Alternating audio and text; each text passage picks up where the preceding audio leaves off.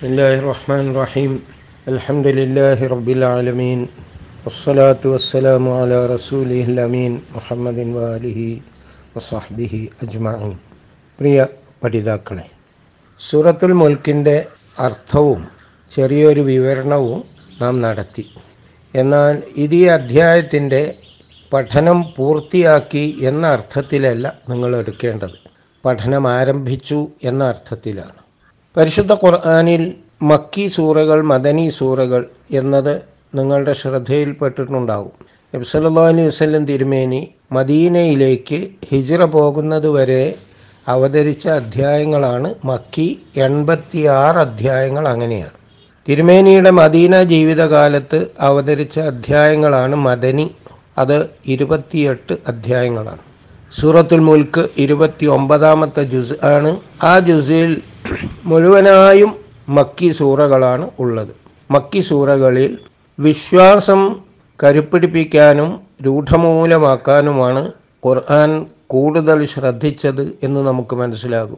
തൗഹീദ് ഏകദൈവ വിശ്വാസം പ്രവാചകന്മാരിലുള്ള വിശ്വാസം ദിവ്യബോധനത്തിലുള്ള വിശ്വാസം പരലോക ജീവിതത്തിലുള്ള വിശ്വാസം വിചാരണ ഇതെല്ലാം ചേർന്ന വിശ്വാസത്തിന്റെ അതിപ്രധാനമായ കണ്ണികളെല്ലാം ഹൃദയങ്ങളിൽ ഊട്ടി ഉറപ്പിക്കുന്നത് മക്ക ജീവിതത്തിലായിരുന്നു. അതിനുശേഷം മദനി ജീവിതത്തിൽ ഈ വിശ്വാസത്തിന്റെ അടിസ്ഥാനത്തിലുള്ള ഒരു ജീവിതം എങ്ങനെയിരിക്കും എന്നത് തിരുമേനി സല്ലാ അലൈഹി വസ്ല്ലം മാതൃകാപരമായി ജീവിച്ചു കാണിക്കുകയായിരുന്നു. ഈ അധ്യായത്തിൽ സ്വീകരിച്ച ഖുർആാനിന്റെ വിശദീകരണ രീതി വളരെ സംക്ഷിപ്തമായി നമ്മൾ പറഞ്ഞു പോവുകയാണ്. ആധിപത്യം അള്ളാഹുവിനാണ് എന്ന ആ പ്രയോഗത്തിൽ നിന്നാണല്ലോ ഈ അധ്യായത്തിന്റെ പേരിൽ തന്നെയുള്ള ആധിപത്യം അല്ലെങ്കിൽ മുൽക്ക് എന്നതുണ്ടായത്. ആധിപത്യം അള്ളാഹുവിനാണ് എന്ന് പറയുന്നതിന്റെ അർത്ഥം ആ അള്ളാഹുവിന്റെ അധീനത്തിലുള്ള നാം അള്ളാഹുവിനെ ജീവിതത്തിൽ പരിപൂർണമായും അനുസരിക്കണം. അള്ളാഹു വിധിച്ചത് അനുസരിച്ച് നമ്മുടെ കർമ്മങ്ങളെ ചിട്ടപ്പെടുത്തണം എന്നതാണ്. ഇപ്പം തബാറക്കല്ലതി ബിയദിഹിൽ മുൽക്ക് എന്ന് പറയുന്നതോടുകൂടി ഒരു വലിയ ആശയം അതിനുള്ളിലൂടെ നമ്മിലേക്ക് കടന്നു വരുന്നു എന്നത് നാം ഓർക്കണം.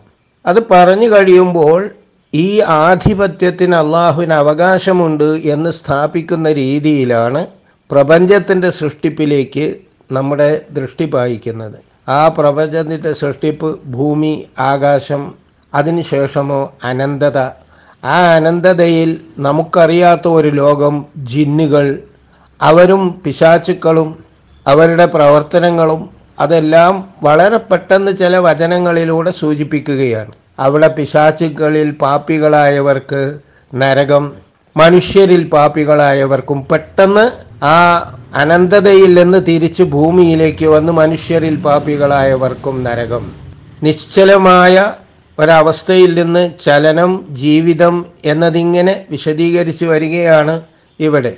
ഉപരിലോകത്തെ കുറിച്ചുള്ള മനുഷ്യന്റെ ചിന്ത.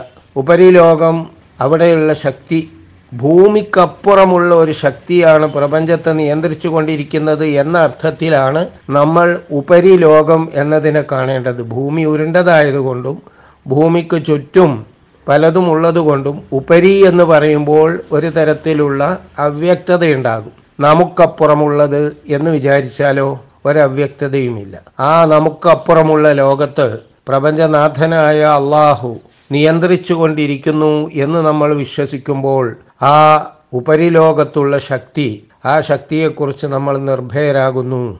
അത് ശരിയല്ല.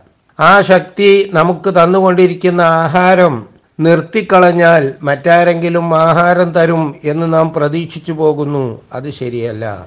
പിന്നെ ആ ശക്തി പ്രപഞ്ചത്തെ നിയന്ത്രിക്കുന്ന ചെറിയ ഉദാഹരണങ്ങളിലൂടെ വലിയ ആശയത്തിലേക്ക് പോവുകയാണ്.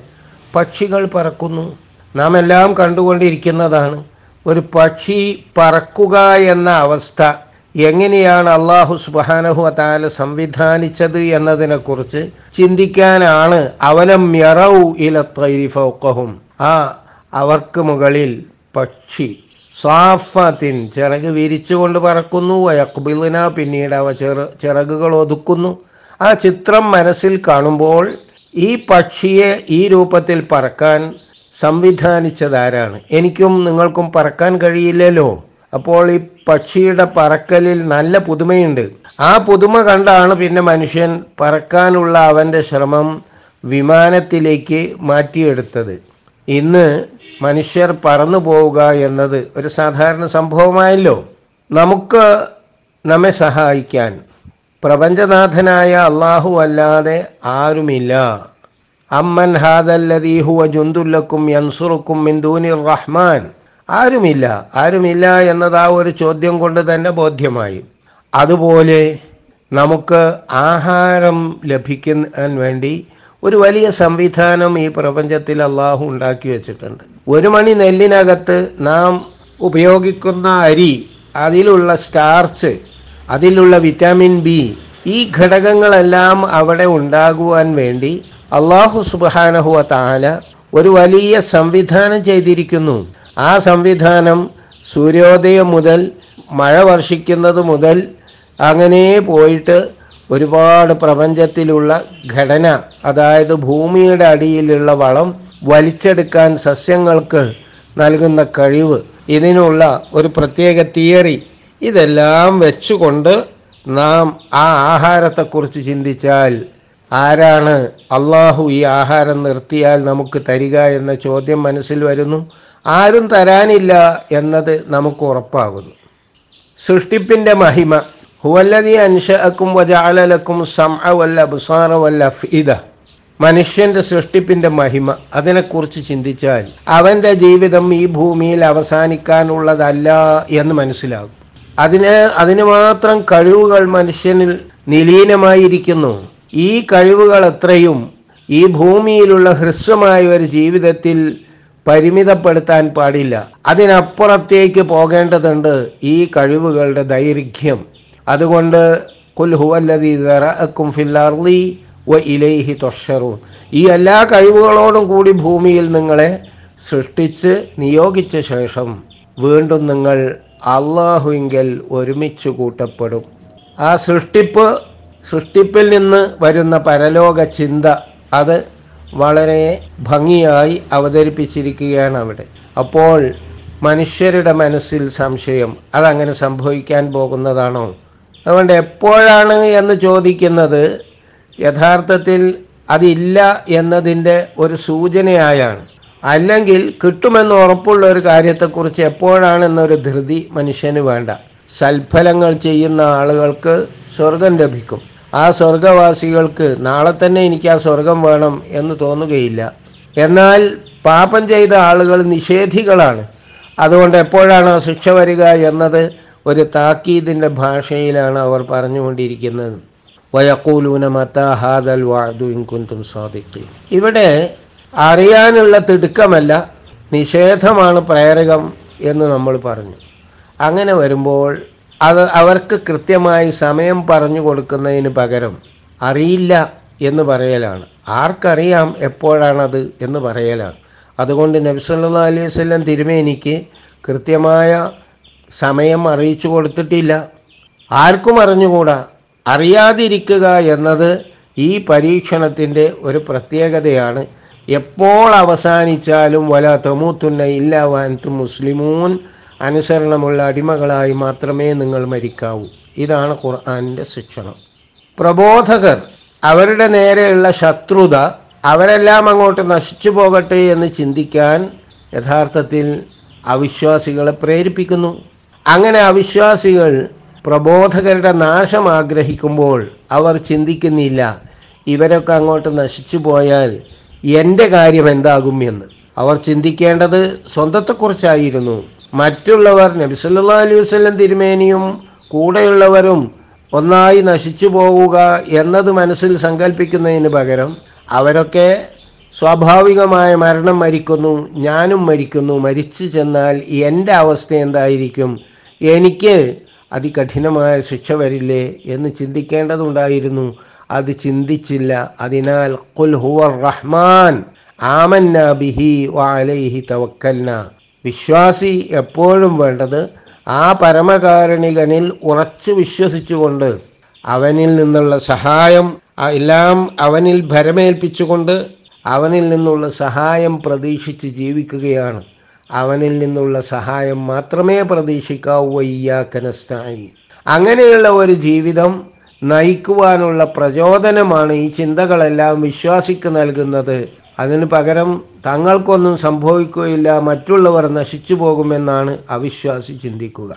ഈ അധ്യായത്തിൽ ഒരുപാട് ചോദ്യങ്ങൾ ഇടയ്ക്കിടെ ചോദ്യങ്ങളുണ്ട്. ആ ചോദ്യങ്ങളെല്ലാം ചിന്തോദ്ദീപങ്ങൾ ചിന്തോദ്ദീപകങ്ങളാണ്. നമ്മുടെ മനസ്സിൽ ചിന്തകൾ ഉണ്ടാക്കിയെടുക്കുകയും ആ ചിന്തയിലൂടെ യഥാർത്ഥ വിശ്വാസത്തിലേക്ക് എത്തുകയും ചെയ്യാൻ സഹായകമാകുന്ന ചോദ്യങ്ങൾ. അതിനാൽ ചോദ്യം അവസാനിക്കുന്നില്ല. ഈ അധ്യായത്തിന്റെ അവസാനവും ചോദ്യം തന്നെ ആ അവസാനത്തെ ചോദ്യം. എല്ലാം ഇവിടെ സൗകര്യത്തിൽ കിട്ടുന്നു. അതിലേറ്റവും പ്രധാനം വെള്ളമാണ്.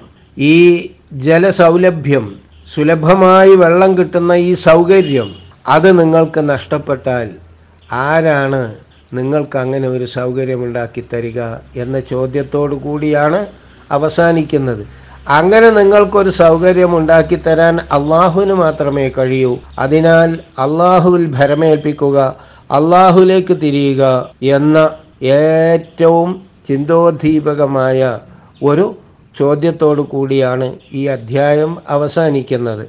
ഇതിന്റെ ഓരോ ഖണ്ഡങ്ങളെക്കുറിച്ചും എടുത്ത് പ്രത്യേകം പറഞ്ഞാൽ ഒരുപാട് കാര്യങ്ങൾ നമുക്ക് മനസ്സിലാകും. ഈ ക്ലാസിന്റെ പരിമിതി വെച്ചുകൊണ്ട് ഒരു സൂചന ഒന്നിച്ച് ഒരു അവലോകനത്തിലൂടെ നൽകുകയാണ്. പഞ്ചേന്ദ്രിയങ്ങളിലൂടെയുള്ള ചലനം അത് കഴിഞ്ഞ് ചിന്തയിലൂടെയുള്ള ചലനം അനുഭവബോധ്യമായ കാര്യങ്ങളിലൂടെയുള്ള ചലനം അതാണ് നാം തബാറക്കല്ലദീ അതിഹിൽ മുൽക്കു എന്ന് തുടങ്ങിയതിന് ശേഷം വരുന്ന ഓരോ വചനങ്ങളിലും ചിന്തയെ ഒന്നിൽ നിന്ന് മറ്റൊന്നിലേക്ക് എല്ലാം വെറുതെയുള്ള ചിന്തകളല്ല അർത്ഥശൂന്യമായ ആശയങ്ങളല്ല. മറിച്ച് ജീവിതത്തിന് അർത്ഥവും ലക്ഷ്യബോധവും ഉണ്ടാക്കുന്ന ചിന്തകളാണ് നമ്മുടെ മനസ്സിൽ ഉണ്ടാക്കിയെടുക്കുന്നത്. ആ ചിന്തകൾ ഉണ്ടാകുമ്പോൾ പ്രതികരിക്കുന്നതിൽ പെശക് പറ്റുന്നത് തിരുത്തിക്കൊണ്ടുവരികയാണ് ഖുർആൻ. ഓരോ വചനവും കഴിഞ്ഞ് നൽകുന്ന നിർദ്ദേശത്തിലൂടെ. ഈ ഖുർആാനിക പഠനം ഒരു ആരംഭമാക്കിയെടുത്ത് വീണ്ടും വീണ്ടും സൂറത്തുൽ മുൽക്ക് വായിച്ചുകൊണ്ടിരിക്കുക. ഇൻഷാ അള്ളാ തീർച്ചയായും നമ്മുടെ വിശ്വാസത്തിനും ആത്മീയ ചിന്തയ്ക്കും നല്ല തിളക്കമുണ്ടാകും. ജീവിതത്തിൽ മാറ്റമുണ്ടാകും. അള്ളാഹു സഹായിക്കുമാറാകട്ടെ. വ ആഹിറുദാവാന അനിൽഹമുല്ലാഹി റബ്ബിൽ ആലമീൻ.